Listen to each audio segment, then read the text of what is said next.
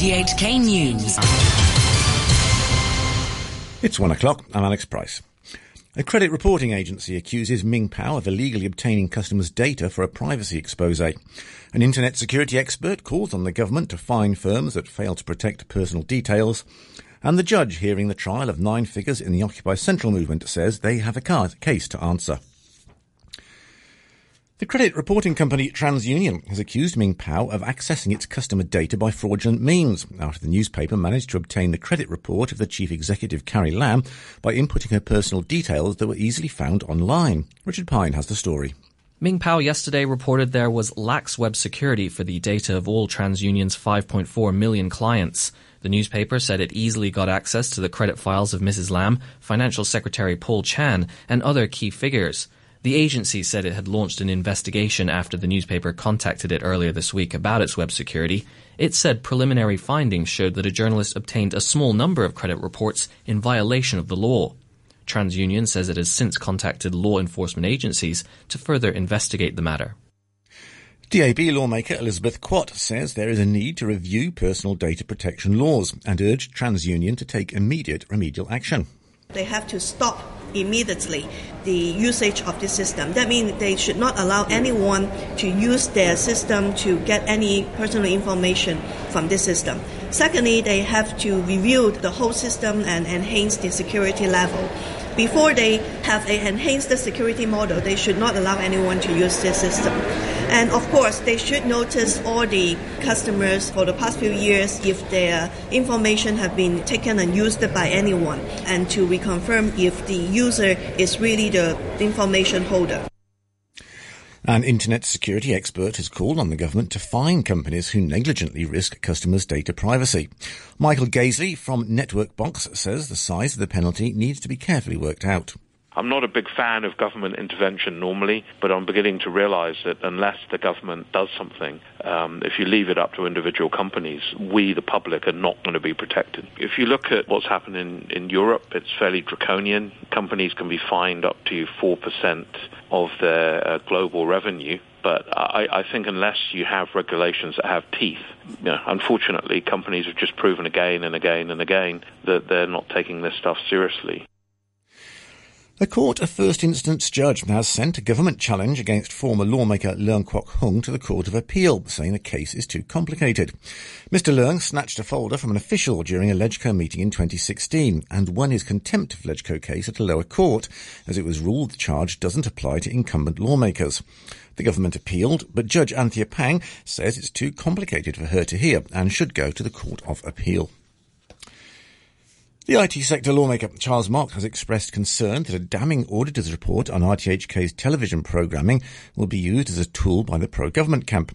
Mr. Mok, the deputy chairman of LegCo's panel on broadcasting, agreed with some of the auditor's comments, but said others regarding the lack of original programming and low ratings were due to the insufficient resources the government puts into RTHK. He said the public broadcaster has suffered in the past from accusations of anti-establishment bias, and he called for a new attitude from the government. I already heard some of the comments made by pro-establishment legislators yesterday that they're basically saying, don't do so much public affairs and news programming, just do more live broadcasting of Hong Kong's football. Or comments such as, if RTHK isn't doing a good job today, why give them more resources instead of looking at the real source of the problem? So I am truly worried that while I believe this is not the auditor's original purpose of doing this sort of a study, but the results will be taken out of context by certain politically minded legislators. A district court judge hearing the trial of 9 key figures in the 2014 Occupy movement says there's prima facie evidence against the defendants. All of them, including the founders of the movement, Benny Tai, Chan Kin Man and the Reverend Chu Yu Ming, have all pleaded not guilty to the charges, which include inciting others to cause public nuisance. Dr. Chan is now taking the stand in his own defence. Before the prosecution summed up its case, it called on one more witness from the police to give testimony. The then community relations officer spoke of delivering a letter of objection of holding a demonstration to Reverend Chu and other representatives. The trial continues. The Housing Authority says it's seen a slight increase in the proportion of family applications compared to singletons for its latest home ownership scheme offerings. A record-breaking 270,000 applicants are vying for just 4,400 flats. The subsidised homes are in Cheung Sha Wan, Kai Tak and Tong Chung. The authority held a ballot this morning to decide which applicants would get first pick.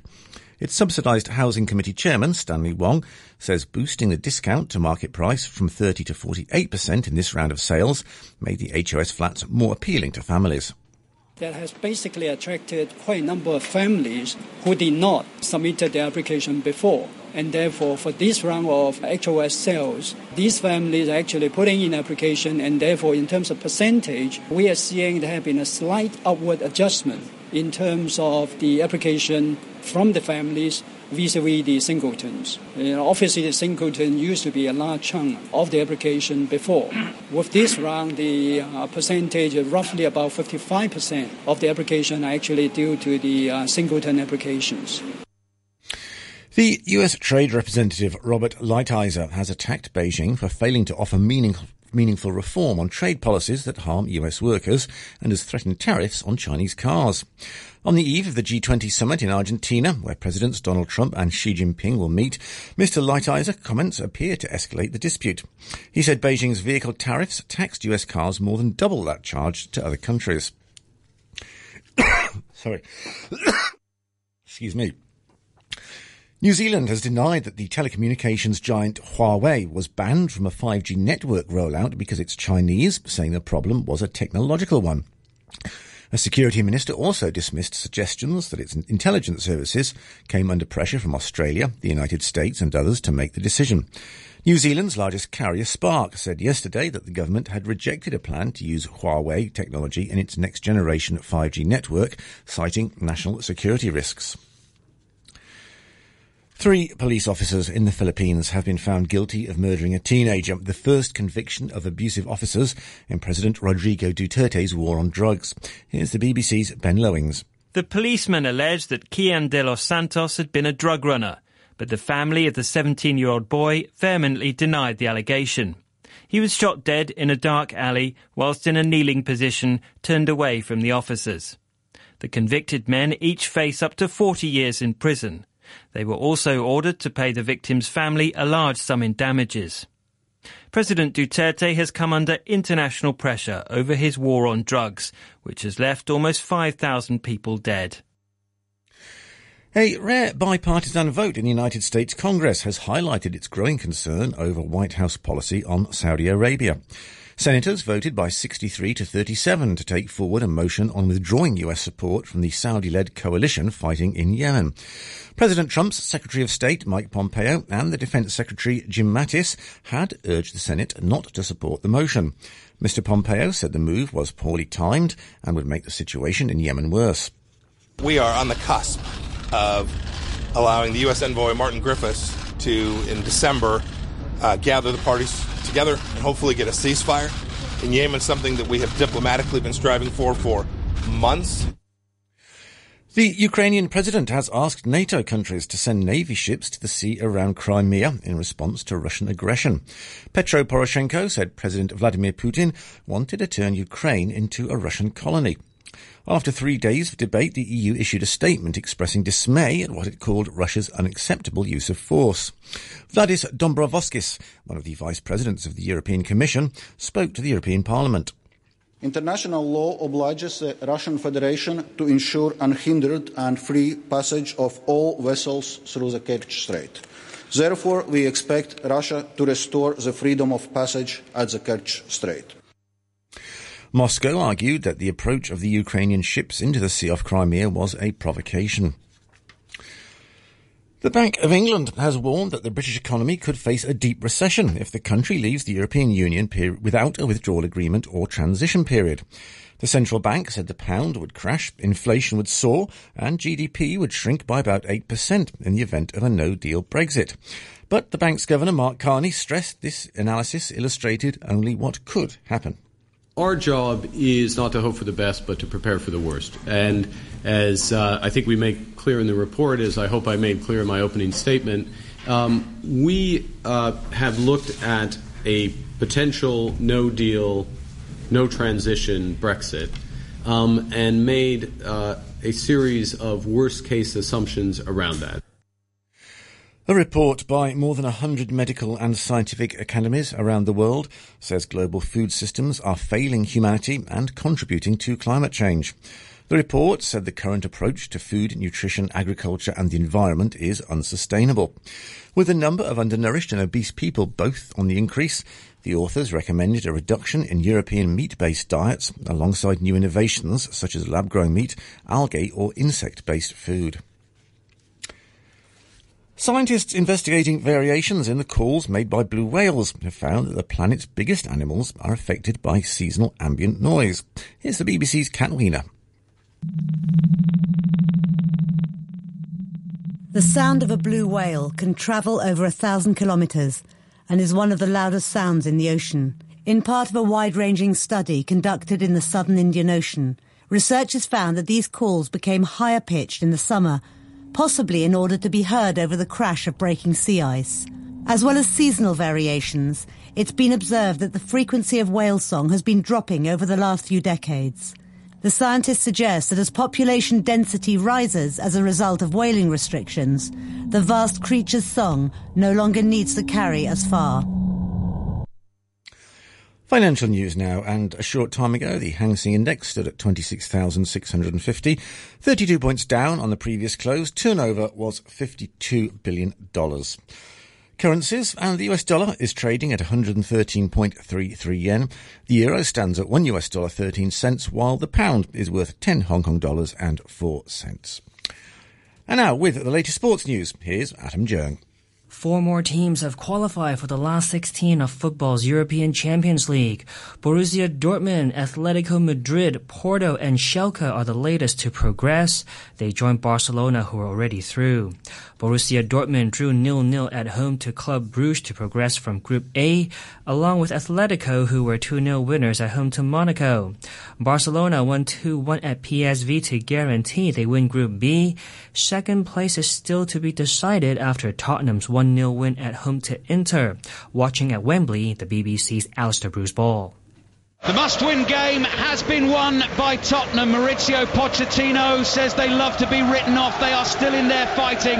Christian Eriksen's goal in the 80th minute has won the game. They know if they match Inter's result, if Inter beat PSV on match day 6, Tottenham will have to win at the Nou Camp. But if they do, they'll be through to the knockout stages. Tottenham 1, Inter 0. Both qualification spots are still to be decided in Group C. The leaders Napoli were 3-1 winners at home to Red Star Belgrade. Paris Saint-Germain got the win they needed to stay alive. Neymar was on target in their 2-1 win at home to Liverpool. The former Liverpool defender Stephen Warnock was watching in Paris. I'm just watching Jurgen Klopp. He is furious with the referee, probably because of the play acting, the time wasting by the Paris Saint-Germain players, but over the course of the game, Paris Saint-Germain by far the superior team in the first half. Liverpool came back into the game in the second half. Did they cause them enough problems to get back into it? Probably not. Not enough clear-cut chances. So, on the night, Paris Saint-Germain deserved winners. Liverpool now must beat Napoli by 2 goals in their last group game at Anfield in order to qualify.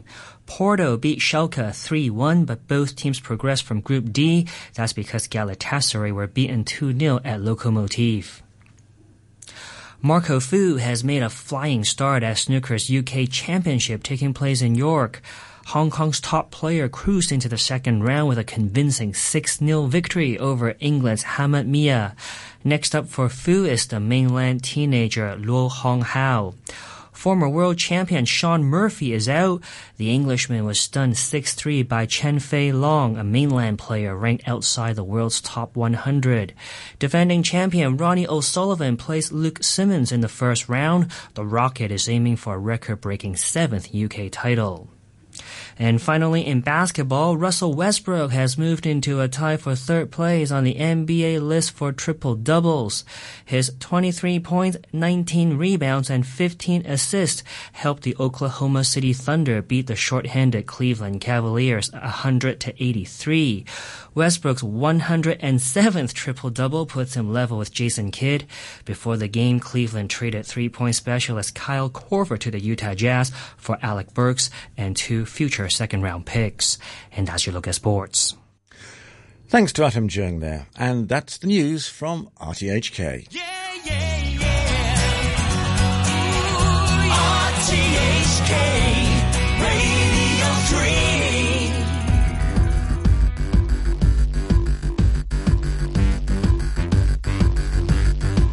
3. Coming for you when the sun goes down.